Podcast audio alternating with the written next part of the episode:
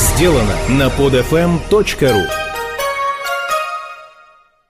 Выпуск записан при поддержке ай ти-компании AltexSoft. ай ти-люди, их истории, истории их достижений в подкасте «Откровенно про ай ти-карьеризм» с Михаилом Марченко и Ольгой Давыдовой. Всем привет, это сто шестой выпуск подкаста «Откровенно про ай ти-карьеризм». С вами Михаил Марченко. Оля Давыдова как раз уехала в Киев, и в этот же день приехал из Киева к нам гость. Точнее, как бы, по сути, не к нам, на... он проводил здесь семинар, провел. Вот. Ну, короче, что я говорю про гостя? Гость, представься, кто ты, где ты? Всем привет, меня зовут Юрий Артюх, я занимаюсь версткой. Верстаешь? Верстаю. Все, одежду, машины, я не знаю. Иногда даже по ночам. По ночам, вообще круто. А, ну, слушай, у нас есть такой классический первый вопрос про ай ти. Как ты попал в ай ти? Это мне очень просто на него ответить. Меня однажды укусил айтишник, и с тех пор я стал айтишником тоже. Может, айтишница хотя бы? Да, ты читаешь мои мысли.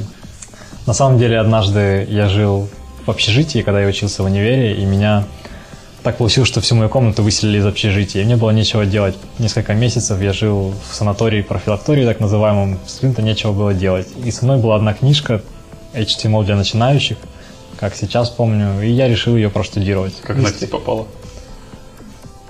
Я даже не помню, как она попала. Она была у кого-то из друзей, валялась в комнате, никому не нужна, никто ее не читал. Там были какие-то странные тексты, сопровождающиеся примерами с угловыми скобочками. Мне это стало интересно. Слушай, а что нужно доказать, что всю комнату выселили из общежития? У нас был день группы, и кто-то... Как вы понимаете, на... морду вахтеров? Нет, на утро, конечно, в комнате было не очень красиво, и всем, кто жил в моей комнате, было не очень приятно. И кто-то, кто вышел умываться, поссорился с уборщицей, слово за слово, пришел комендант и выселил всю комнату. Да. Окей, ладно. И прочитал ты в профилактории эту книжечку? Да, естественно, я ринулся сразу же писать код, начал пытаться писать код, мне это страшно понравилось, я писал его все больше и больше. Потом я дошел до того, что я даже сообразил, как создать свой блог собственный. Мне зареги- помогли зарегистрировать бесплатный домен. Я запустил блог, начал писать о том, как я учусь в верстке. Это си эс эс-инг. Да, и однажды я решил, настолько набрался смелости, я уже сделал пару сайтов, один за пятьдесят гривен, второй за сто. Я набрался смелости и решил переверстать самый популярный сайт на тот момент, который назывался Укр точка нет, сделать свою версию верстки. Я ее сделал, оказалось, что она грузится быстрее, я об этом радостно написал в блог, а спустя полгода со мной связались из Укр точка нет и предложили работать для них. Слушай, долго не искали, походу, твой блог? Он долго шел к топу в Гугле, просто он как раз по запросу Укр точка нет был вторым или третьим, и один из тех, кто работал в Укр точка нет, просто нашел его случайным образом. Прикольно. Слушай, а почему си эс эс? Потому что, наверное, в тот момент я учил си эс эс, и я не смог придумать ничего лучше, чем образовать глагол английский от этого слова. Прикольно. А, окей, и вот, то есть тебя позвали в Укр точка нет, типа, чувак, ты тут сказал, ты тут вроде сказал, что вся наша верстка говно, и сделал круче. Давай ты заменишь наших верстальщиков, или как это было? Ну, в тот момент я не могу сказать, что в Укр точка нет было много людей, которые занимались этой версткой, поэтому они с радостью приняли мою помощь, и я внедрил свою верстку на главную страничку Укр точка нет, и она стала быстрее грузиться. Но уже больше, чем за сто гривен. Немножко. Немножко, окей. И долго ты работал в Укр точка нет? Это где-то два года моей жизни было. Я работал не только над главной страничкой, я работал и над проектами, связанными с Укр точка нет. Например? Например, я был связан с Job UkrNet, таким ресурсом, который сейчас, кажется, уже переименовался. Был связан с гороскопами и так далее, и много с чем еще. И... С почтой в том числе. Как тебе, вот, ну, Укр точка нет это же, наверное, уже даже не стартап получается. Это... это вполне полноценная компания. До этого эта компания занималась просто dial-up-ом. Она была провайдером, интернет-провайдером. А после этого они как-то случайно поняли, что их главную страничку с доступом в Укр точка нет посещает очень много людей. Если там вывести, вывести еще и новости, то она станет еще популярнее. И так они перешли, мне кажется, в другую какую-то сферу бизнеса. Теперь они портал.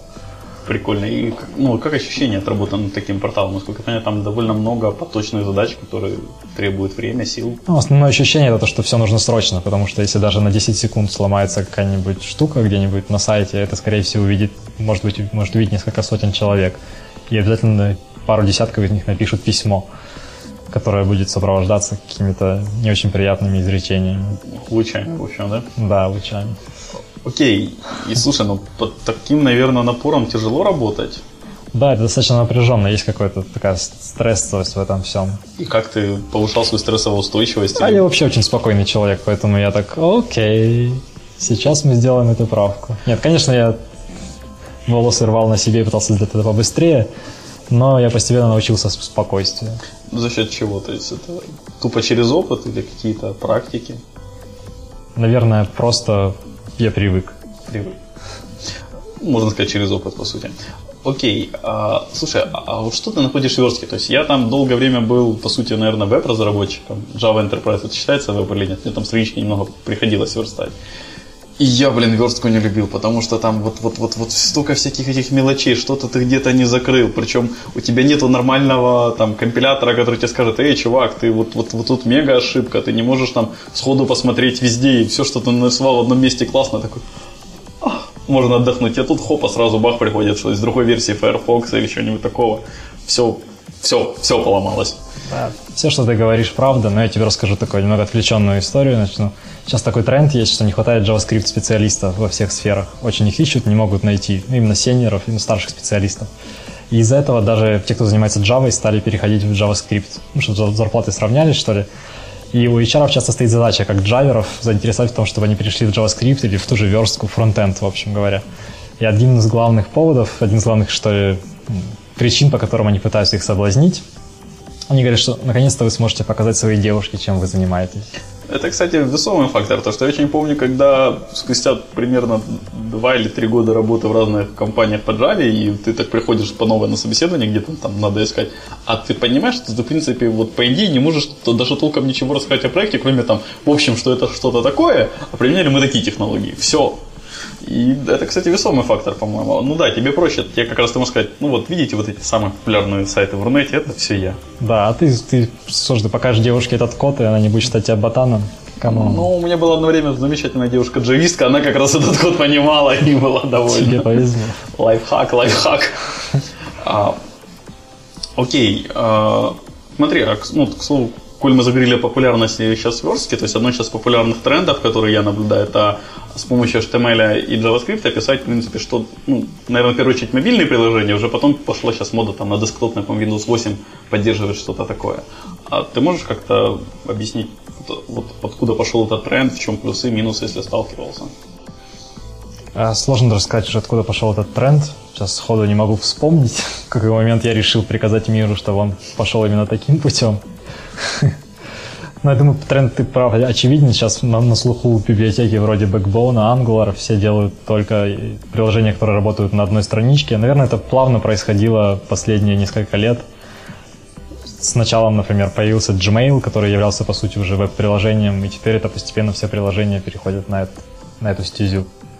Потому что на, нативные приложения стало делать слишком дорого, платформ стало слишком много, поэтому проще сделать одно приложение, которое будет работать везде, и, конечно, это только на JavaScript и эйч ти эм эль. Ты писал что-то под мобильное, именно, ну, не верстку сайта, как мобильное приложение? Мы делали несколько приложений, но делали их через PhoneGap, то есть мы просто делали на эйч ти эм эль, си эс эс, JavaScript, а потом портировали. Ну вот я PhoneGap смотрел, и вот какое твое впечатление от этой платформы? Потому что, допустим, ну, ребята у нас в компании очень ругались, то, что по PhoneGap часто выпадали memory-лики, очень такие серьезные. Конечно, сделать какое-то серьезное приложение или что-то совсем серьезное не получится, наверное, на PhoneGap, но решить какие-то насущные проблемы какой-то компании, у которой нет там десять тысяч долларов выбросить на приложение, она может. Если они выбросят там меньше денег, несколько тысяч долларов. Может, лучше вложат, а не выбросят все же. Скорее вложат, да. Вечно я с этим. И... Самокритика. Да. И они получат это приложение, которое решит там какую-то проблему, например, проблему того, что человек хочет покупать прямо своего с телефона товары, или проблему того, что он хочет получать новости как можно быстрее. Пускай оно будет вылетать раз в полчаса, но хоть какую-то проблему оно решит. Окей, а после Укрнета ты вроде занялся так очень плотно фрилансом. Да, после того, как я ушел, я занялся чисто фриланс-деятельностью. Ну, я работал по проектно, либо в разных командах взаимодействовал. Почему фриланс? То есть чем тебе так в компаниях не нравится работать? Это же сколько ты лет, пять фрилансишь уже, если не шесть? Да, наверное, с две тысячи седьмого года я примерно шесть, занимаюсь примерно. фрилансом. Эм, это клево, просто не нужно вставать утром, не нужно стоять в пробке. Я просыпаюсь в одиннадцать, я делаю свою работу, где-то к шести часам я ее заканчиваю, и к семи где-то часам я могу развлекаться, и я не попадаю в пробки. Это, наверное, был значимый фактор, потому что я часто попадал в них, когда ездил на работу. Ты не любишь пробки? А что же в них любить? Я, конечно, подкасты понимаю, слушать что... можно. Да, это, это одна из самых весомых причин. но их можно слушать и на природе, и это гораздо приятнее наверняка. Ну, не знаю, я себе проблему решил с пробками, я просто живу где-то в минутах десяти ходьбы от офиса. Я тоже так решил, я снял себе офис в пяти минутах ходьбы. То есть ты где-то в коворкинге работаешь или как? А, нет, сейчас я со своей командой работаю. То есть у тебя целая своя команда? Да, есть? есть свои верстальщики, которых я научил, которые сами иногда научились, и теперь мы вместе с ними верстаем сайты. Можешь что-то как-то рассказать, наверное, немножко про работу тимлида верстальщиков? То, что ну, у меня немножко расплывчато это. Это, наверное, странная роль, которая, конечно, привычный тимлид, когда тимлид занимается там либо программированием, либо тимлид, который просто ведет команду, которая делает в полной мере всю разработку. Но тимлид верстки это, наверное, не очень привычно, что ли. Но как-то пока это получается, потому что из-за тех самых приложений, которых ты сказал, начало появляться разделение на JavaScript и, и верстальщика, потому что отдельно человек один делает логику, отдельно делается верстка и интерфейс. И то, что делается, ну, сам интерфейс создания, собственно, и попадает под мою ответственность в данный момент. То есть мы делаем сейчас приложение для интерфейса для приложений, как раз для которых JavaScript пишут другие команды.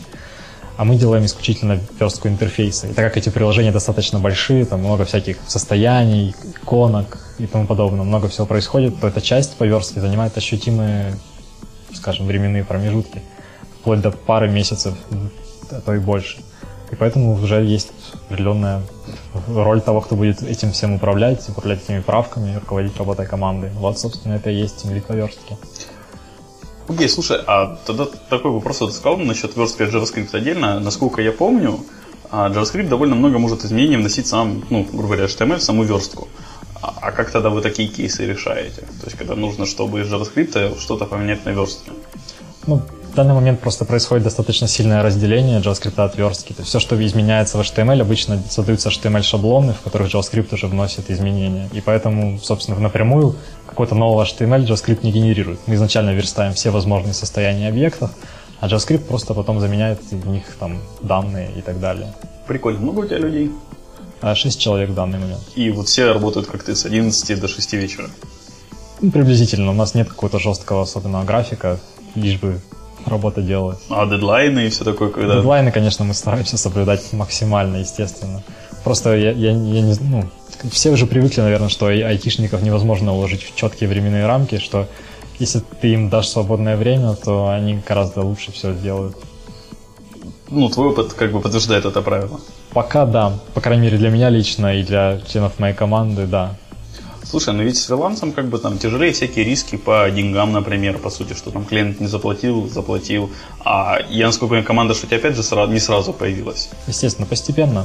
Вот опять же, когда ты один, по-моему, себя очень сложно и в одиннадцать заставить работать, и в двенадцать, а в шесть уже не хочется работать. Как-то такие у тебя траблы были или нет? Да, это был сложный переход. Я не знаю до сих пор, как я решился на то, что я снял офис и стал приходить туда почти каждый день.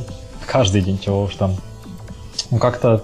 Я не помню как. Меня убедил мой друг скорее, что пора кончать с этим фрилансом сколько можно. Ну, ты и... как бы с фрилансом не кончил, просто что да, домашним. Просто, просто теперь я клонировал себя, да. Ты работу на дом просто теперь не берешь, да? О, если бы. Ты и дома продолжал хлестать после офиса. Конечно, да.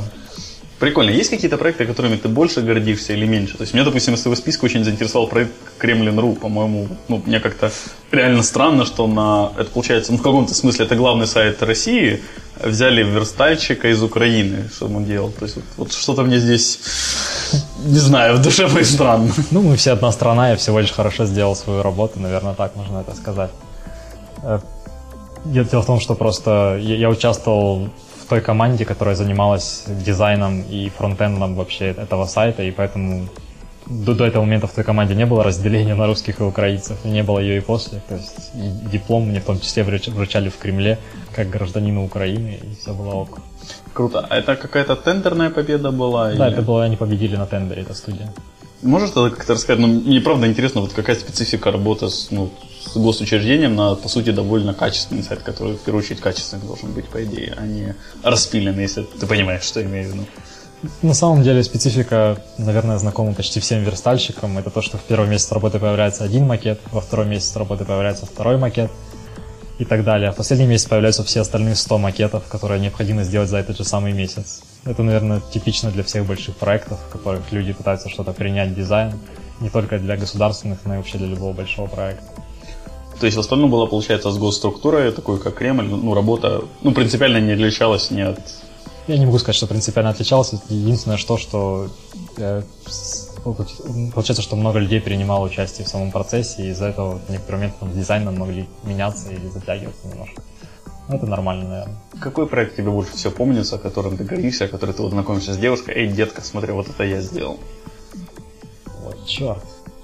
Я их сделал так много, что, боюсь, сейчас уже сложно какой-либо выделить. Есть те, которые мне нравятся больше, меньше. Вот есть вот какой вот больше, что ты его первый показываешь девушке? Девушки, девушки, я стараюсь не показывать свои проекты, я стараюсь говорить с ней о чем-то другом. Но вообще, наверное, Kremlin, конечно, наверное, самый известный из тех, которые я делал. Я... Работа над Укр точка нет тоже, наверное, такой самый один из самых известных. Над «Украинской правдой» тоже я работал. Сейчас, правда, там не моя уже верстка, ну, как и на Укр точка нет, в общем-то. Но, тем не менее, принимал участие и там. Слушай, а такой тогда маленький стёб. А оппозиционные партии ты верстал в России или нет? Да, какие-то верстал, но я, честно, не вспомню, какие именно. Что-то я делал точно. То есть ты настоящий работал на оба лагеря, настоя... этот, как real хохол. Я просто делал свою работу, да. Именно. Че, а что, че деньги терять? А, окей, а как проекты обычно тебя находят или ты их находишь? Вот до последней недели, наверное, я ни разу еще не искал проектов. Все практически приходили от знакомых, либо через блог. Когда-то давно я вел блог, и тогда туда приходили люди. А так практически все от знакомых, либо тех, кто меня рекомендует кому-либо. А, то есть это после Укрнета сразу же, то есть тебе появились? Наверное, да, я стал чуть популярнее, чем я был до этого. На самом деле я просто вел блог, мне кажется, больше из-за блога, потому что я старался писать что-то полезное, и оказалось, что это действительно было полезно кому-то. Сложно было вести блог, насколько ты его регулярно вел? Раньше было несложно, теперь последний год я ничего не написал, и это сложно, и это моя боль, я стараюсь это исправить. А почему? Как-то не было времени, может, у меня появилась девушка, может, поэтому... То есть перед этим все сколько-то там шесть или семь лет девушки не было? Не, она была, но я ж как бы... Как я сказал, пока, пока девушек не было, я писал посты в блог. Как только девушка появилась, я перестал писать посты в блог. Это можно проследить историю. Почти как в анекдоте, да. Тут бросил пить, курить, стали деньги появляться. Главное, не считайте, сколько постов в блог я написал. А там их мало или много, что ли? Их много, окей. А за что ты, кстати, так любишь WordPress? Наверное, в тот момент это была самая простая, что ли, система, которая мне показалась простой и нормальной. В тот момент были две популярные. Movable Type, даже три. WordPress и Text Pattern. Вот и я вообще я... только про одну из них знаю. Вот, собственно, я сделал удачный выбор, значит. Окей, сейчас стал вроде новый тренд. Народ переводит свои ай ти-блоги на Octopress. Окей, ну, теперь я этого не знаю. Ну, я как-то, знаешь, на него посмотрел, это какой-то вроде Ruby движок, причем вроде он не поддерживается с две тысячи одиннадцатого года, поэтому меня так как-то удивило слегка. То ли я не то нашел. Ну, вот теперь будет для размышлений и тебе что-то поискать. А, окей, а есть какие-то вот секреты, которые... Ну, то есть, я, получается, ты сам сказал, обучал верстальщиков, правильно, в свою команду? Да. За счет чего, как? Вот какие-то, может, советы даже, как научиться верстке? На что смотреть, на что не смотреть. У меня есть вообще универсальный совет, как научиться чему-либо, чему угодно на самом деле. Танцевать, верстать, как научиться стать успешным, заработать миллион долларов. Я готов вам сказать это здесь и сейчас, только в этом подкасте. Если вы хотите что-либо научиться делать, вам нужно просто это делать. Это единственный вариант. Можно, конечно, привести какие-то книги, можно какие-то методики приплетать, но все сводится в итоге к одному. Просто садишься и верстаешь. Либо тебе это интересно, тогда ты научишься этому быстрее, либо тебе это неинтересно, тогда ты вряд ли достигнешь в этом успеха. Кстати, такой сразу вопросец появился, когда ты верстку в очередной раз вспоминал. А какой твой любимый браузер? Ау. Раньше мне нравился... Знаете, я скажу так, чтобы ты не знал, что это за браузер. Флок.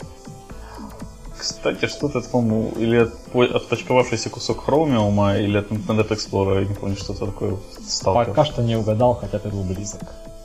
Ну, Chromium это тогда от WebKit. Это был Firefox клон в какой-то момент. Но он умер уже, но это был забавный браузер, я им пользовался долгое время. А что в нем такого было? Он интегрировался с Delicious, тогда это было популярное приложение для букмарков с Flickr и еще там со всякими социальными штуками. Какой же это год тогда? Седьмой, наверное, или шестой. Да, я, наверное, когда с тогда с каким-то другим браузером перепутал. Окей, в Харьков ты приехал с мастер-классом. Так точно. И это вроде уже твой третий переработанный мастер-класс, что-то такое было написано в брошюрке. Да, да, я уже проводил их последние два года достаточно много, и публичных, и в компаниях. Я там собрал эту информацию, переработал ее, и теперь выродил новый мастер-класс. Это была твоя инициатива, в принципе, заняться мастер-классом, или к тебе пришли с просьбой? Это изначально, наверное, нет. Моя инициатива была организовать компанию, которая будет заниматься мастер-классами, которая сейчас и работает, называется Smartening точка ком точка ua. Это твоя компания? Да, изначально мы ее организовали с Женей Некозным, сейчас уже не только мы ею занимаемся, но изначально мы ее организовали, и мы решили, как же нужно провести первый мастер-класс, и он такой, ну все, проводи. Я такой, нет, не буду, но провел. В итоге я провел этот мастер-класс, и, собственно, с тех пор как-то это все и закрутилось. Потом провел второй мастер-класс, по-моему, это был мастер-класс как раз в Харькове и так далее. Потом провел его в Киеве, провел его в Николаеве. Что это тебе дает? Так же, как и с блогом. С блогом моей мотивацией было, чтобы я оказался полезен людям. Я так и здесь, я хочу, чтобы я принес какую-то пользу, чтобы они стали тратить меньше времени, стали все это делать быстрее. Ну и я даже на этом зарабатываю немножко денег, и это круто. Погоди, но сама по себе верстка развития не приносит денег и не делает э, там, пользу людям? Да, делает. Я не могу сказать, что я хотел проводить мастер-классы. Скорее, это была вынужденная мера для того, чтобы стартовать кампанию по мастер-классам. Погоди, но откуда вообще было такое желание? Компания по мастер-классам – это необычно. Это было это еще давно, поет корнями. Я когда-то в две тысячи восьмом году я проводил, я тогда еще был простым верстальщиком, никаких компаний у меня не было, и я решил провести конференцию большую. Почему-то мне казалось, что мне это страшно. Точнее, мне это было страшно, а я, мне нравится делать то, что мне страшно. Я решил провести конференцию. И мы провели в резидент-отеле, это была большая конференция, человек триста-четыреста пришло, два дня, два потока, сорок докладов. Это было круто, я считаю. Это была, наверное, одна из первых таких больших украинских конференций, даже если убрать эту всякую ложное хвастовство. И с тех пор, ну, эта конференция как-то прошла одна, и я не могу сказать, что я ее провел там, с финансовой точки зрения так успешно, как я хотел бы.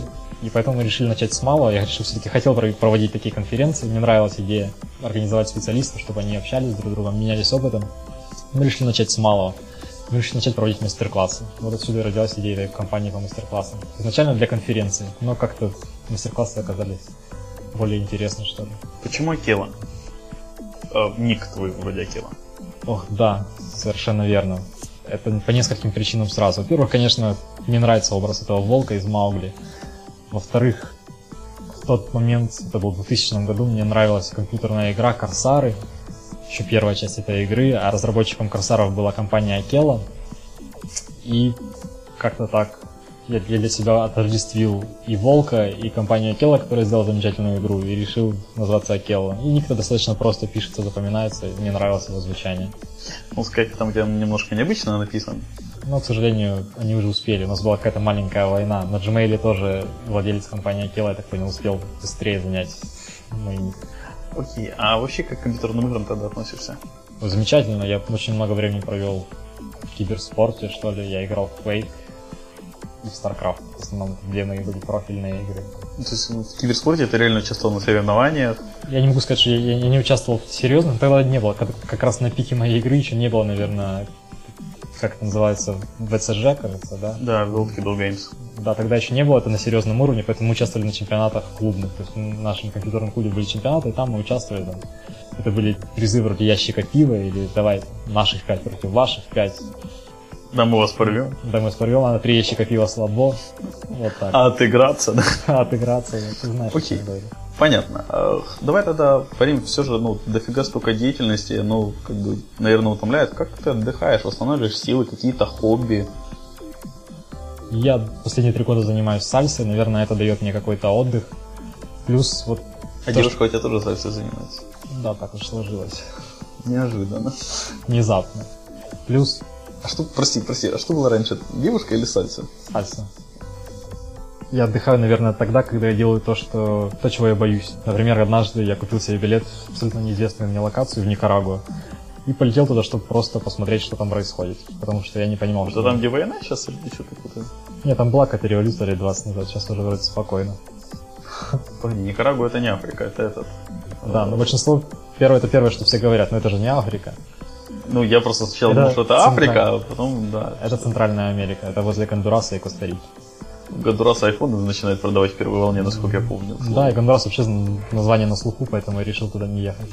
Окей, и много где ты так попутешествовал? Вот. Пока еще не очень, но я планирую, я еще не так устал, это было года два назад. За эти два года я как раз успел стартовать пару новых компаний, и теперь, я думаю, скоро пора будет. А какие у тебя еще компании? SmartMe? CloudRiver, которой я являюсь, которая компания по верстке. И вот, собственно, эти две компании есть, Smartening и CloudRiver. И, ну, как получается не разрываться между двумя, много людей, кстати, в SmartMe сейчас в плане как тренеров. Да-да, ну, в SmartMe я не занимаюсь этим не один, мне помогают партнеры мои, и поэтому мы как-то справляемся. Конечно, если ты занимался этим всем сам, это было бы нереально. CloudRiver пока занимаюсь только я. И, и никому не хочешь туда пускать? Нет, почему же, я готов пустить туда. До какого-то грамотного верстальщика. Конечно, с удовольствием. Как тебе тренинг в Харькове? Или мастер-класс, я не уверен, как правильно называть. Замечательно, люди спрашивали много интересных вопросов, я вот постарался им ответить на все. Не могу сказать, что произошло что-то необычное или из ряда вон выходящее, но я увидел несколько улыбок, я увидел, что кто-то открыл для себя что-то новое, это для меня очень важно. Много где вообще читал? Да. Наверное, можно сказать, что да, не считая всяких тренингов в компаниях, которых было больше даже, чем мастер-классов, я уже успел провести подобный мастер-класс в Одессе, в Николаеве, в Харькове, во Львове. В Никарагуа. В Никарагуа, к сожалению, не так много народу пришло. Не все долетели из Киева. Ну и в Киеве в том числе несколько раз. А Россия, Москва, Питер? В Москве, вот я думаю, что планируется на, на осень, насколько я понимаю. Но это пока... Не... Да, это не для публикации, да? Нет, почему можно. Окей, супер. Слушай, ну мне как-то так вопросы подготовленные закончились, наверное. У тебя есть какие-нибудь, которые, может, ты хотел что-то рассказать слушателям или чем-то поделиться? Наверное, я повторюсь в том совете, который я сказал, что вам не стоит... О, к советам мы еще вернемся, а, хорошо. А, Давай а, тогда это. У нас есть такое финальное трио. Какие твои дальнейшие планы? Дальнейшие планы, наверное, делать что-нибудь интересное, потому что как только мне... Сейчас стан... ты неинтересное делаешь. Мне было страшно стартовать свою компанию, сейчас становится уже не так страшно, и поэтому мне придется искать что-нибудь новое, новые страхи, которые нужно преодолеть. Да, я знаю, по-моему, в Евангелии и в Штатах сейчас появилось новое развлечение, чувак организовал компанию. Ты записываешь, как ты хочешь, чтобы тебя похитили, а, ну ты не знаешь, когда тебя похитят, и тебя вот похищают, и потом такой даже фотоотчет предлагают, вот, полная такая... Имитация, я думаю, там довольно страшно. Мне вообще очень нравятся такие, такого рода идеи. Мне нравится какая-то идея, что какие-то очень большие деньги, правда, это стоило. Тебя выбрасывают где-то в тайге, дают тебе минимальный набор для выживания, ты должен там добраться, дожить. Мне такое вот нравится. Не, не, я не говорю не про выживание конкретно, а про то, что что-то необычное и интересное. Ну, в плане такого необычного, мне больше всего запомнилось в Англии, где-то на, под, под Лондоном на военной базе есть, устраивают игры зомби, то есть именно команда выживших.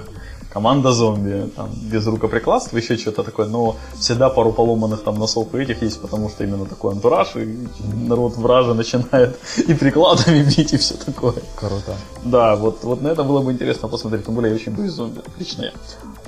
Вторая у нас такая финальная часть, это посоветую две книги нашим слушателям. О, это всегда очень сложно, книг так много хороших, я посоветую, наверное, та, которая мне нравится, в которой очень много интересных советов, это книга меня. Вторая книга, наверное, которая мне очень понравилась, это «Гедель, Эшер, Бах», книга, которая объединяет в себе музыканта, художника и математика. Говорит о том, она рассказывает о том, насколько общие идеи, как они легко переносятся из одной сферы в другую, и она очень помогла шире все смотреть. И третья, наверное, художественная, которую я просто обожаю, это «Автостопом по галактике». Невероятная книга, но лучше всего в оригинале, конечно. Слушай, у тебя в блоге немного другие книги написаны. Время идет, все меняется. Кроме блога. Блог, Кроме блога, да. Блог стабилен, я понял. Пожелай что-то хорошее нашим слушателям на прощание. Делайте это, чего вы боитесь, и не бойтесь ничего. Тогда ничего делать не придется. А, да, как только вы будете делать то, чего вы боитесь, у вас пропадет страх, который противный, у вас будет страх, который приятный, вы будете получать удовольствие от этого. Страх, который приятный, это как? Это когда ты боишься познакомиться с девушкой, ты подходишь и знакомишься с ней, например. А, неприятная часть. Ты познакомился с этой девушкой. Это уже не страх, это ты уже познакомился. Ну да, ну этот страх принес тебе приятные эмоции. Да. Это не просто тот страх, когда тебя маньяк загнал в угол и сейчас тебя зарежет. Подожди, он тебя загнал в угол, тебя зарежет, но ты достал мало приятно. Клюшку из там рюкзака и забил его, приятно. Согласен, это тоже приятный страх. Но разные возможные вариации. Вот. Ну, в общем, тогда будем на этом заканчивать. Большое спасибо, Юра, что в своем напряженном графике заскочил к нам пообщаться. Большое спасибо слушателям, что слушали нас. Всем спасибо, всем пока. Пока-пока. Откровенно про ай ти-карьеризм с Михаилом Марченко и Ольгой Давыдовой. Прослушать другие выпуски этой программы вы можете на подфм точка ру.